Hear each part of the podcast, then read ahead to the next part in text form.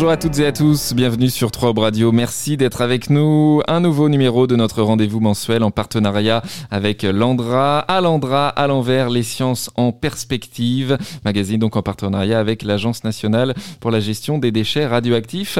On va parler géologie aujourd'hui dans cette émission. Vous allez comprendre pourquoi dans quelques toutes petites secondes avec euh, notre invité Marc Tonon. Bonjour. Bonjour. Merci d'être avec nous sur 3 Radio. Vous êtes président de l'association géologique Auboise. Oui, exactement, depuis deux ans et demi. Merci, vous allez nous, nous expliquer voilà, cette association et puis vous allez nous, nous en dire plus sur, sur l'argile. Euh, alors on vous connaît aussi comme directeur général d'Okenit hein, dans l'Aube. Et voilà, vous vous présentez aujourd'hui avec votre euh, autre casquette, peut-être un peu moins connue? Oui, mais elle me prend pas mal de temps aussi. Hein, J'aime beaucoup. Bon, vous nous direz euh, voilà votre passion pour l'argile dans, dans, les prochaines minutes. Sophie Dubois, bonjour. Bonjour. Merci d'être avec nous, chargée de communication euh, à Landra, euh, qui gère voilà la préparation aussi de, de cette émission. Alors Sophie, bah, la, la, première question pour vous, pourquoi vous avez choisi la géologie comme thème pour pour cette émission? Quel est le, le lien avec Landra? Oui, effectivement, c'est pas un, thème choisi par hasard. En fait, la géologie, c'est le point de, départ, je dirais, quand on recherche un endroit pour euh, installer un centre de stockage de déchets radioactifs. Et euh, je pense qu'avec Martenon, vous allez comprendre pourquoi finalement euh, cette géologie est extrêmement importante dans, dans le stockage des déchets radioactifs, de par les caractéristiques d'imperméabilité de, de, cette argile qu'on trouve euh, dans l'aube. Voilà, puisque Landra euh, réfléchit euh, à la terre, évidemment, où oui. les déchets vont être enfouis. Oui, exactement. Et, et donc, j'ai souhaité inviter pour cette émission et pour parler de géologie, inviter Marc Tonon, donc qu'on connaît effectivement peut-être plus pour, avec sa casquette de directeur général d'Okenit, mais qui est un passionné et c'est même passionnant de, de l'écouter parler euh, géologie. Donc voilà, je, je, lui laisse la parole volontiers pour parler de cette thématique. Merci pour, euh, pour l'introduction, euh, Sophie. Marc, peut-être d'abord une présentation rapide de, de l'association, justement, de l'AGA Oui, l'association géologique auboise est une association qui, est, qui, qui, a été faite il y a 50 ans, qui a été créée il y a 50 ans et qui est constituée d'une centaine de membres avec des professionnels et beaucoup d'amateurs. Euh, L'objectif de la GAS, c'est de, de, se performer sur les, connaissances de, du territoire de l'Aube et même un peu à l'extérieur de temps en temps, euh, de faire de l'édition, de magazines, euh, de petits feuillets, des bulletins, de faire des expositions, d'intervenir dans, dans, les écoles. Et puis, justement, l'Andra est un des plus anciens partenaires puisque dès le démarrage du projet de Soulaine, des, rapports se sont, faits, sont établis avec, avec l'AGA, et notamment dès les premiers forages. Et il y a eu une collaboration scientifique qui a été faite, euh, très intéressante, qui nous a beaucoup aidé à comprendre le, sol, euh, sous-sol au bois.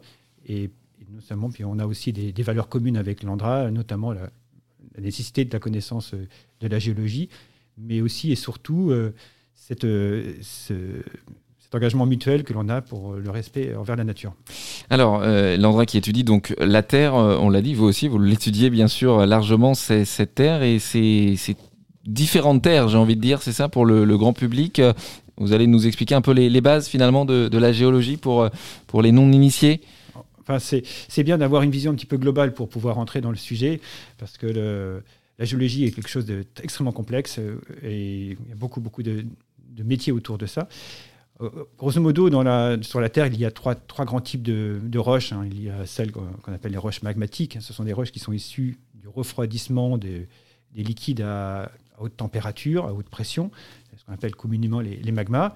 Il y a les deuxième classe qu'on appelle les métamorphiques. Alors c'est une roche un peu moins connue, mais c'est des roches qui ont subi, des anciennes roches qui ont subi des déformations, des chauffages extrêmes et qui se sont transformées dans le temps. Le plus connu, par exemple, c'est l'ardoise, qui vient de l'argile chauffée. Le marbre, c'est du calcaire qui a été aussi chauffé et qui est compressé. C'est pour ça qu'on en trouve beaucoup dans les Alpes hein, déjà. Et puis, il y a ces roches sédimentaires, on trouve beaucoup dans le département de l'Aube, quasiment que ça d'ailleurs, les roches sédimentaires, euh, qui résultent de l'accumulation de sédiments qui peuvent venir euh, des rivières, qui viennent se jeter dans la mer, et qui sont des... Ces sédiments peuvent être d'origine animalière, euh, donc par exemple du des squelettes de plancton qui tombent et qui vont former une boue toute blanche et qui à terme forme de la craie.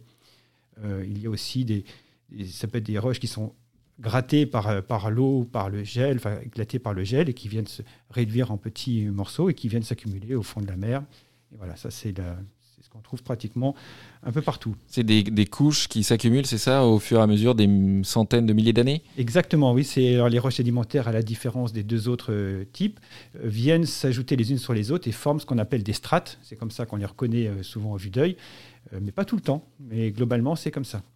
Il faut savoir que toutes ces roches, en fin de compte, subissent à travers les âges géologiques, et là on parle en échelle qui nous échappe complètement, c'est en millions d'années, elles passent toujours d'un état à l'autre. C'est-à-dire qu'elles sont sont refondues, elles sont cassées, l'érosion les, les fragmente. Et il y a un constant recyclage. Hein. La Terre est une machine à recycler, naturelle, il faut voir. Et euh, pour donner une échelle de temps, une montagne, enfin les montagnes comme l'Himalaya ou les Alpes, elles vont naître et mourir en 100 millions d'années, des fois plus rapidement. Donc lorsqu'on imagine ça et qu'on fait un, une espèce de vidéo en accéléré de la Terre. On voit des montagnes s'élever, des montagnes se rabaisser, des plaines se réélever. Tout ça dans un mouvement euh, perpétuel de recyclage. C'est ce qui fait qu'on est dans un domaine qui est globalement complexe où il faut tout prendre en compte, la climato, la, géologie, les mouvements tectoniques, etc. On est en plein dans le rien ne se perd, rien ne se crée, tout se transforme. Quoi. exactement, oui. Et puis là, à notre échelle, on ne peut pas le voir à notre échelle de temps, mais euh, la craie, qui est dans le nord, euh, du département, est attaqué systématiquement par la moindre pluie. Euh, les quantités de carbonate de calcium qui constituent la, craie sont évacuées. Euh, il reste une forme d'argile qui reste au fond, mais tous les carbonates de calcium partent, vont à la mer, et nos, reliefs du nord-ouest sont en train de fondre. Alors, l'argile, précisément, vous nous l'avez cité, donc dans les roches métamorphiques, c'est bien ça, hein, Marc Tonon? Euh, alors, elles peuvent venir des roches métamorphiques, mais elles viennent principalement des roches granitiques. Voilà. Donc, c'est plus des, roches, on va dire, magmatiques euh, au départ.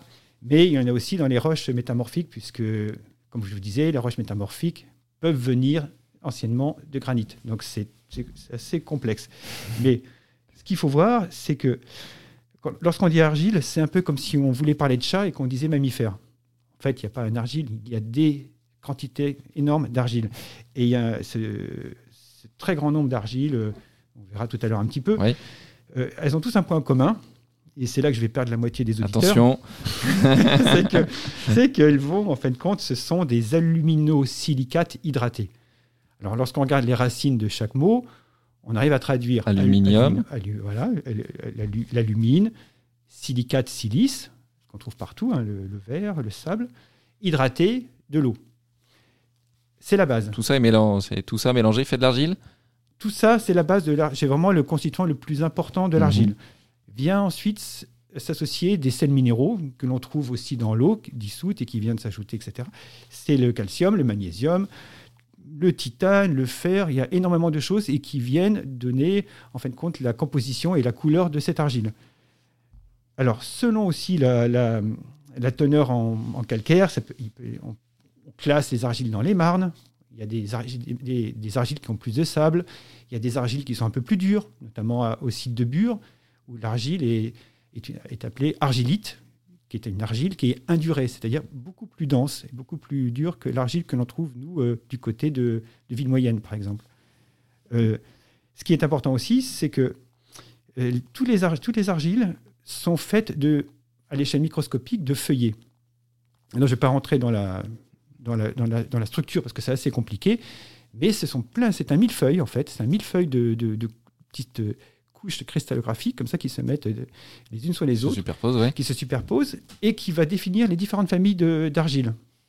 Et c'est pour ça, c'est grâce à ces feuillets que l'eau va pouvoir rentrer et que la roche va pouvoir absorber de l'eau. Donc l'argile va gonfler. Euh, ça vous donne une idée. Il y a une, une chose aussi importante, c'est que euh, ces argiles, donc on a vu comment elles étaient euh, constituées, mais d'où elles viennent. Donc elles, sont, elles résultent en fin de compte de l'érosion en, général d'une chaîne de montagnes. Euh, parce qu'elles viennent d'un endroit où il y avait tous ces éléments constituants. Et l'argile provient généralement des feldspaths et des micas que l'on trouve dans les granites ou que l'on trouve dans des roches comme des gneiss, qu'on trouve en Bretagne. Donc, s'il y a de l'argile quelque part, il y a eu, pas loin, une chaîne des montagnes qui s'est fait grignoter par la pluie. Et donc, au fur et à mesure, ça euh, cette argile s'est retrouvée à glisser. ouais, c'est ça. À glisser. Et comme c'est très très léger, elle est emportée par dans la mer au, au, large. Et lorsque vous allez sur n'importe quelle plage, vous allez voir en premier lieu, en général, à la sortie d'une rivière, des galets mhm. d'une certaine taille, des plus petits galets, du sable et plus loin des argiles. Cette, chronologie de sédimentation, c'est lié à la granulométrie, ce qu'on appelle la taille des particules. Et on sait, si on trouve des argiles, qu'on était dans un bassin sédimentaire un petit peu éloigné du rivage. Et si on trouve du sable, on sait qu'on était plus proche du rivage. L'argile est une roche absolument euh, magnifique qui a des, vertus très très très riches. Et euh, même si on regarde dans la mythologie ancienne, plusieurs mythologies euh, occidentales ont décrit que l'homme venait de l'argile. Nous venons de l'argile et nous euh, allons poursuivre cette euh, histoire de l'argile dans, quelques instants. En tout cas, voilà, avec vos informations voilà, sur les galets, les roches, etc. On fera attention cet été hein, quand on ira se baigner dans des rivières. Euh, on pourra savoir du coup ce que c'est. C'est tout à fait logique en fait. Hein. Il faut une force pour déplacer un galet, il en faut moins pour déplacer une petite, un tout petit galet. Allez, on se retrouve dans quelques toutes petites secondes sur 3 Radio, à l'Andra, à l'envers, les sciences en perspective, en partenariat avec l'Andra, l'Agence pour la gestion des déchets radioactifs, Agence nationale. A tout de suite.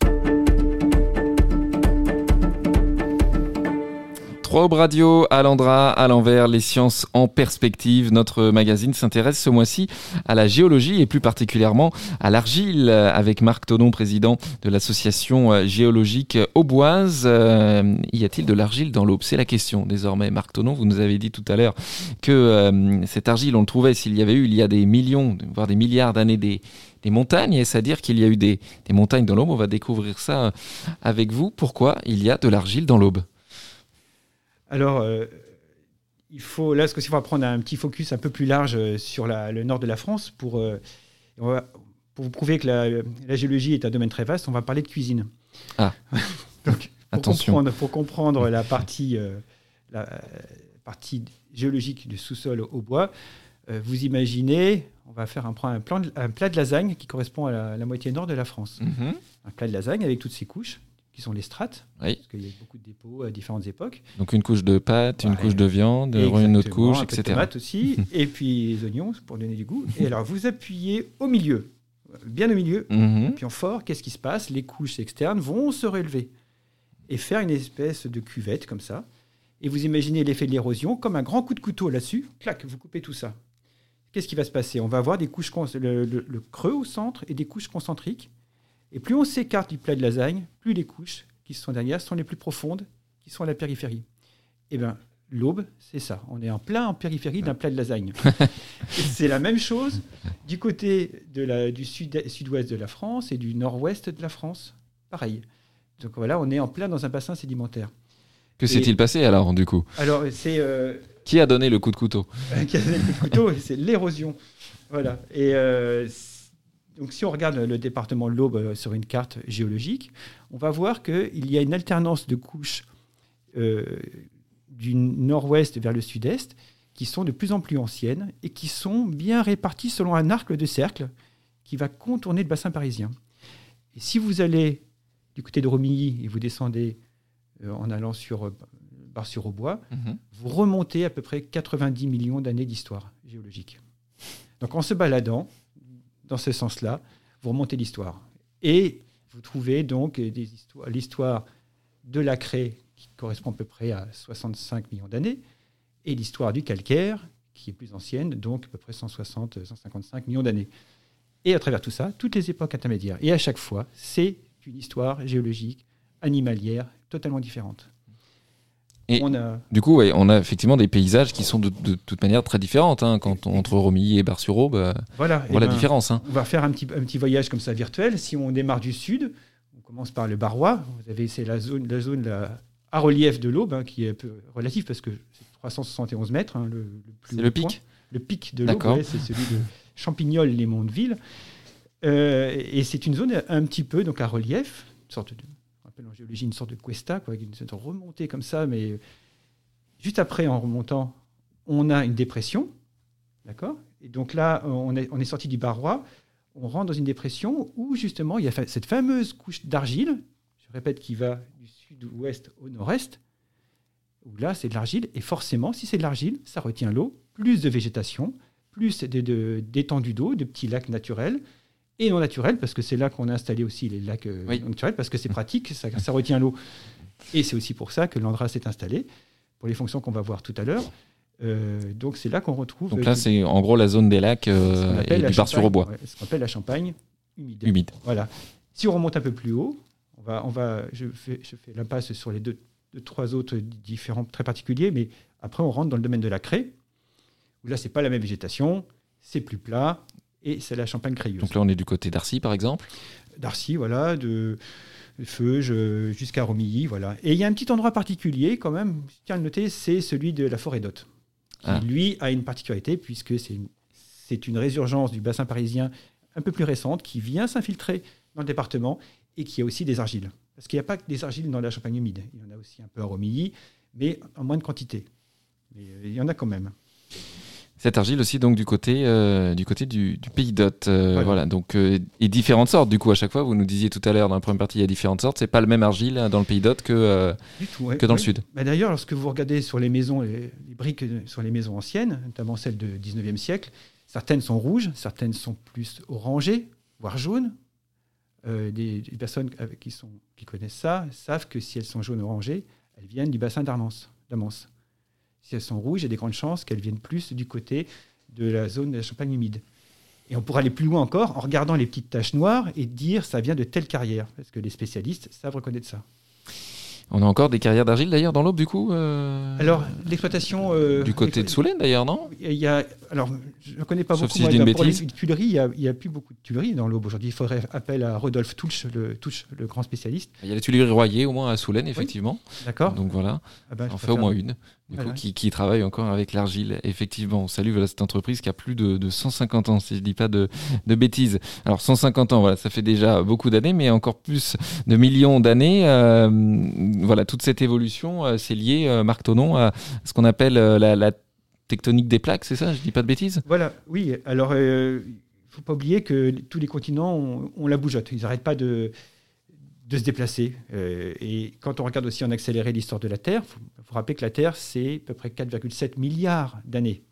Euh, l'émergence de la vie, 3,2 milliards, mais en attaque bactéries. Et l'émergence des animaux un peu plus complexes, 500 millions d'années.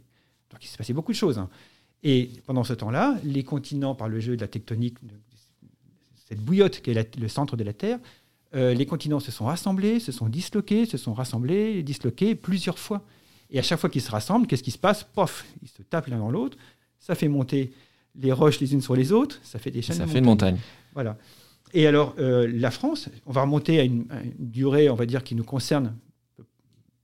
C'est pas encore à notre époque, mais euh, on ne trouve pas ces couches-là, mais il y a 250 millions d'années, parce que c'est très intéressant. Il y a 250 millions d'années, on était tout au début du secondaire, parce que vous savez, il y a des quaternaires, tertiaires, secondaires, primaires, c'est les grandes, les, grandes aires, les grandes aires géologiques. Là, on est à la fin du primaire, début du secondaire.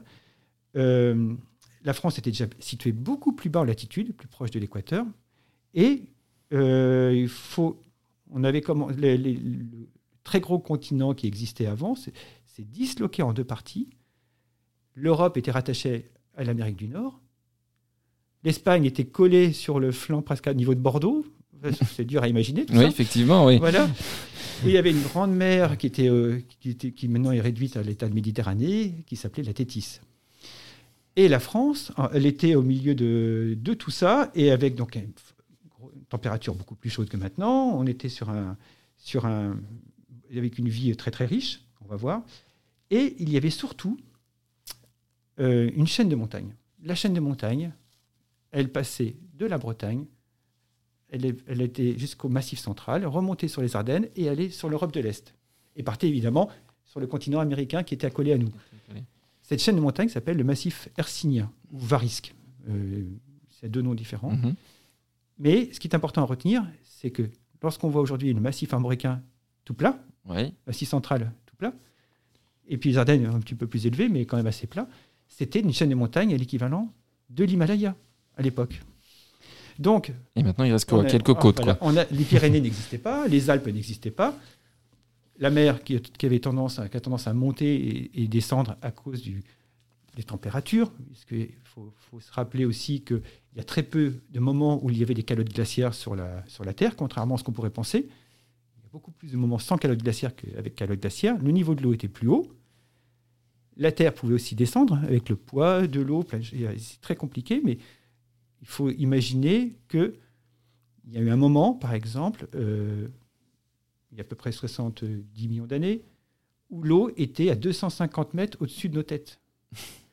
250 mètres, c'est colossal. Mm. Mais c'est pas, on ne peut pas dire Oui. qu'il y a eu 250 mètres. En plus, c'est qu'aussi les continents étaient plus bas. Donc c'est compliqué à imaginer, mais ça vous donne une idée. Il y a à peine 12 000 ans, l'eau était à 120 mètres sous nos pieds. C'est pour ça qu'on trouve des grottes avec des, des restes d'hommes préhistoriques qui sont maintenant sous-marines. Mais voilà, c'est juste pour dire ça. Et ce qui est important à, à voir, c'est que donc on est à cette époque-là. L'eau va s'infiltrer à travers ces restes, parce que la chaîne de montagne était commencée à être un peu a- attaquée, s'infiltrer un peu partout par le bassin rhodanien, remonter jusque à la Bourgogne, euh, la Champagne, et puis après le- la Picardie, pour se jeter dans la, la mer du Nord, mer enfin, l'équivalent de la mer du Nord, c'est pas ça. Elle est aussi engouffrée, elle s'est engouffrée par, euh, par l'Est, par l'Ouest, je veux dire, et puis euh, dans toutes les zones plates, et elle est venue euh, là-dedans, au milieu tout ça. Donc on était, l'aube était dans une, mer qu'on appelle épicontinentale, pas très épaisse, 100 mètres à 200 mètres de profondeur. Et les animaux s'amusaient, aller là-dedans, traverser, passer de la mer du Sud à la mer du Nord, se retrouver, etc. Il y a des grands brassages euh, très intéressants au niveau des espèces. Et tout ça bougeait en, en même temps. Et on avait donc en même temps des rivières qui venaient dégrader toutes ces montagnes de la chaîne hercynienne et qui apportaient les feldspaths dont ont besoin les argiles.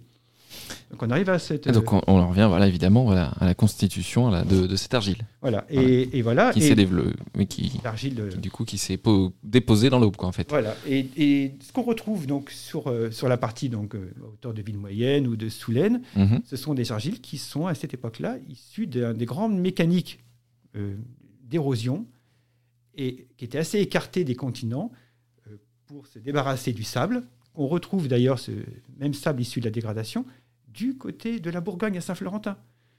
À la même époque, tombé du sable à Saint-Florentin et tombé de l'argile dans l'Aube. à Soulaine, du côté de Soulaine, Voilà. en tout cas, dans, enfin, en tout cas dans cette zone, dans cette zone, effectivement. Donc euh, voilà, cette argile encore présent dans, dans l'aube aujourd'hui. Voilà, on en a un petit peu l'histoire. Voilà, on comprend mieux pourquoi il, il est toujours là aujourd'hui, comment il est arrivé là, si si j'ose dire.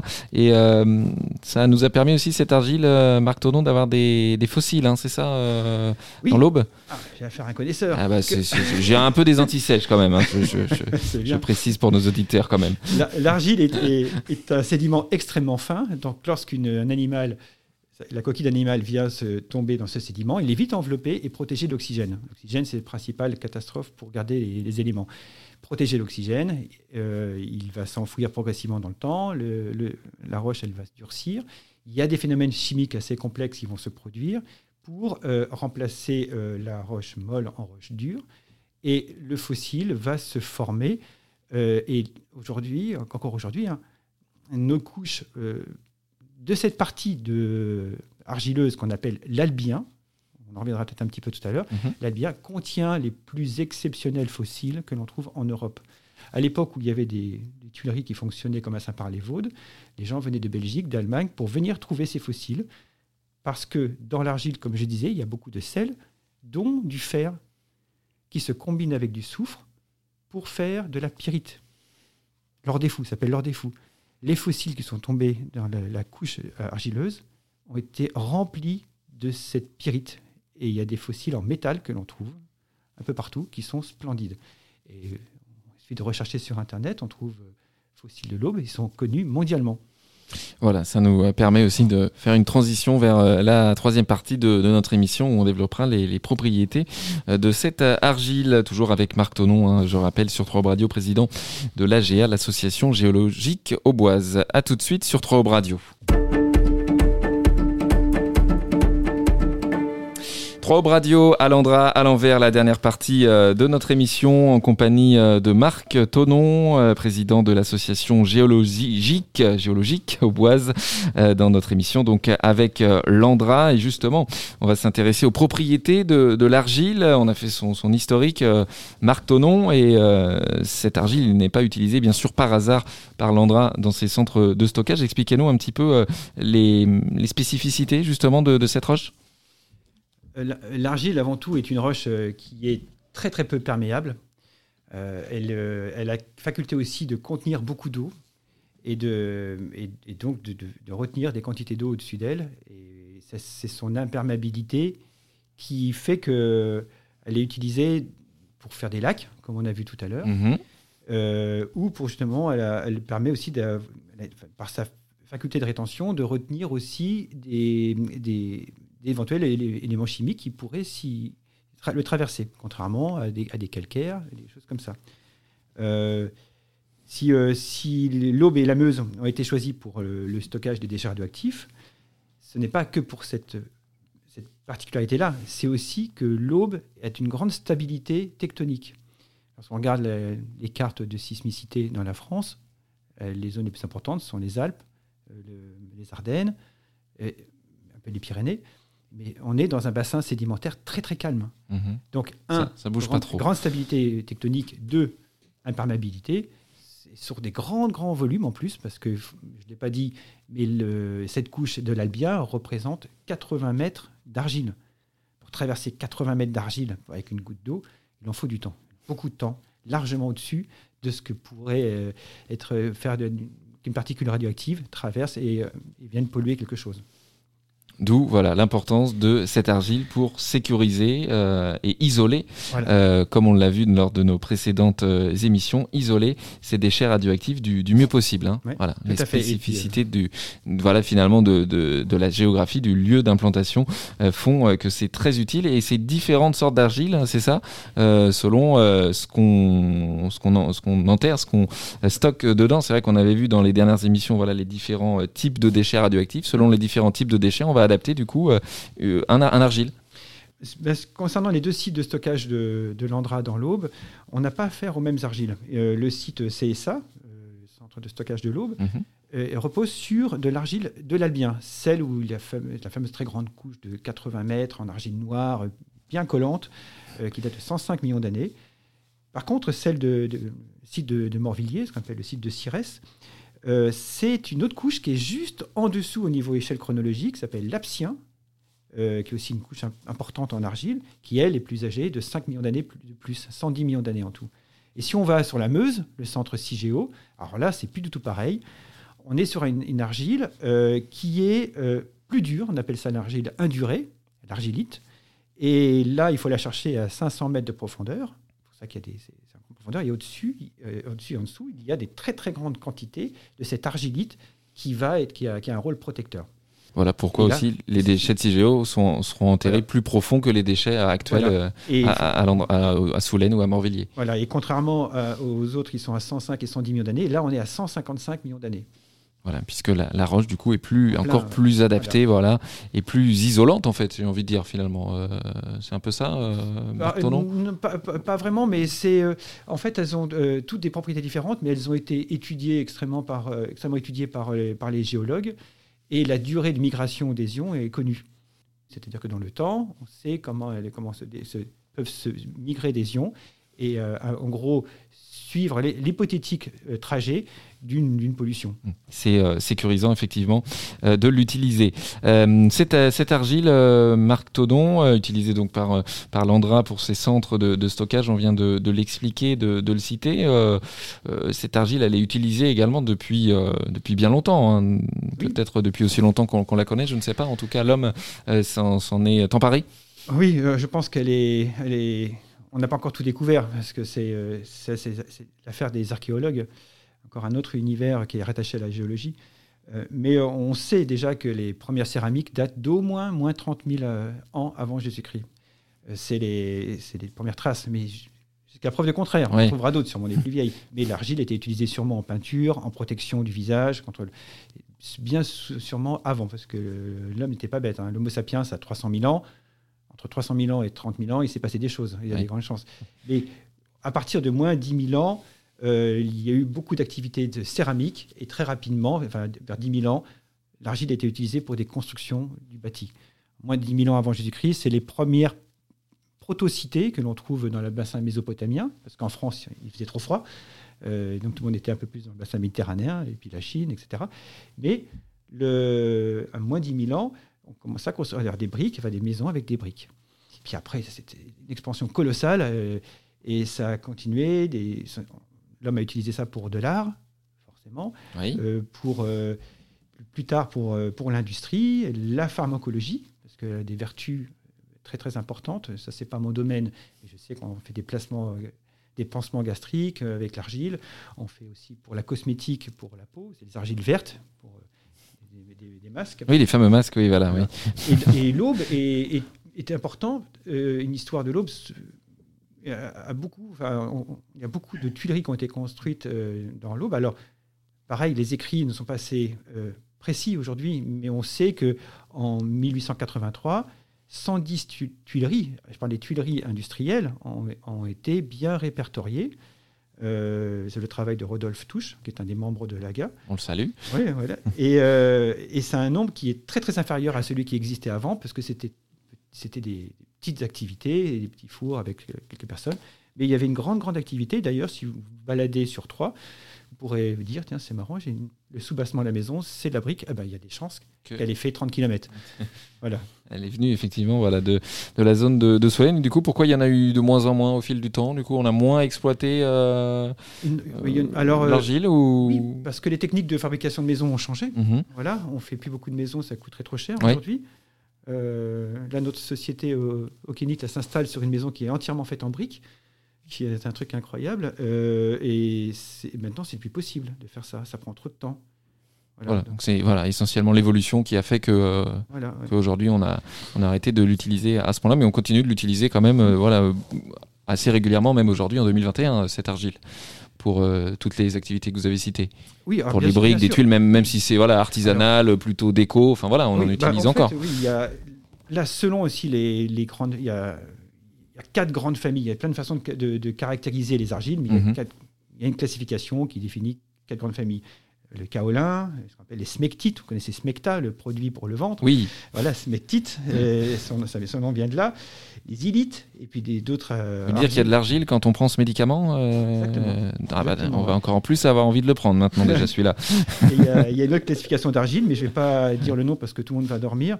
Mais grosso modo, il y a quatre grandes classifications qui sont liées aussi à des, à des taux euh, d'éléments chimiques différents euh, et de nombre de feuillets. Et certaines vont être très intéressantes, par exemple le kaolin, qui est un, le kaolin, on s'en sert pour faire la porcelaine. Mhm. Quand on fait de la céramique, si vous, si vous voulez faire une, roche, enfin une, céramique très dure, donc avec beaucoup de silice, vous prenez le kaolin. Le problème, c'est qu'il faut cuire à 1200 degrés. Si vous voulez une, roche qui, qui, cuit à peu près à 1000, 1050 degrés, vous prenez du grès. Mais ça efface de l'argile avec du qu'on appelle qui va venir du grès quand c'est cuit. Et ensuite, euh, vous avez des argiles avec du calcaire qui peuvent cuire à à peu près 800 degrés. C'est de la faïence. Et ça, c'est des argiles différentes. En fait, plus on, la, cette argile va être nettoyée, etc., plus elle va se, elle va se, il va rester qu'un seul élément. Et, euh, il y a des, ce qu'on appelle entre guillemets les, stades un peu terminaux de la, de la dissolution de l'argile. Quand vous allez dans le sud de la France, ce qu'on appelle la bauxite. La bauxite, c'est des, roches toutes rouges partout que l'on mhm. voit. Eh ben c'est, il reste pratiquement plus rien, si ce n'est que ces éléments, les ailes. Ça, c'est du côté de Roussillon, tout ça, là, par exemple voilà. Et en fait, là, on voit qu'on arrive à la fin d'un cycle de nettoyage et la nature va reprendre le dessus et ça va, tout ça va être raviné et ça va recommencer, une nouvelle terre riche, etc. À chaque fois, c'est un recyclage. Voilà, c'est euh, voilà la terre qui, qui, évolue voilà au fil des années, des centaines de millions d'années. On pourrait en parler euh, sûrement des heures avec vous d'ailleurs, Marc Tonon, euh, président de l'association géologique Auboise. merci à vous voilà de nous avoir détaillé tout ça dans cette émission, les roches et l'argile en particulier, bien sûr dans notre émission Alandra à l'envers les sciences en perspective On va se retrouver le mois prochain, bien sûr, pour une nouvelle émission. Sophie Dubois, qui a introduit l'émission, est toujours en studio. Sophie, du coup, est-ce qu'on peut déjà teaser le prochain numéro de Alandra à l'envers? Oui, donc pour l'émission du mois de juin, on sera euh, en lien avec le mois régional de la santé et de la recherche médicale, donc dans le Grand Est. Et donc pour l'occasion, on a sollicité un professeur euh, donc, qui est en médecine nucléaire hein, et qui parlera donc de la radioactivité et la santé. Eh bien, rendez-vous le mois prochain sur 3 Radio. Merci encore, Marc Tonon, d'avoir été avec nous. Et à très bientôt, peut-être, pour euh, voilà, évoquer de nouveau la géologie. Belle journée à vous sur votre web radio au cœur de l'aube.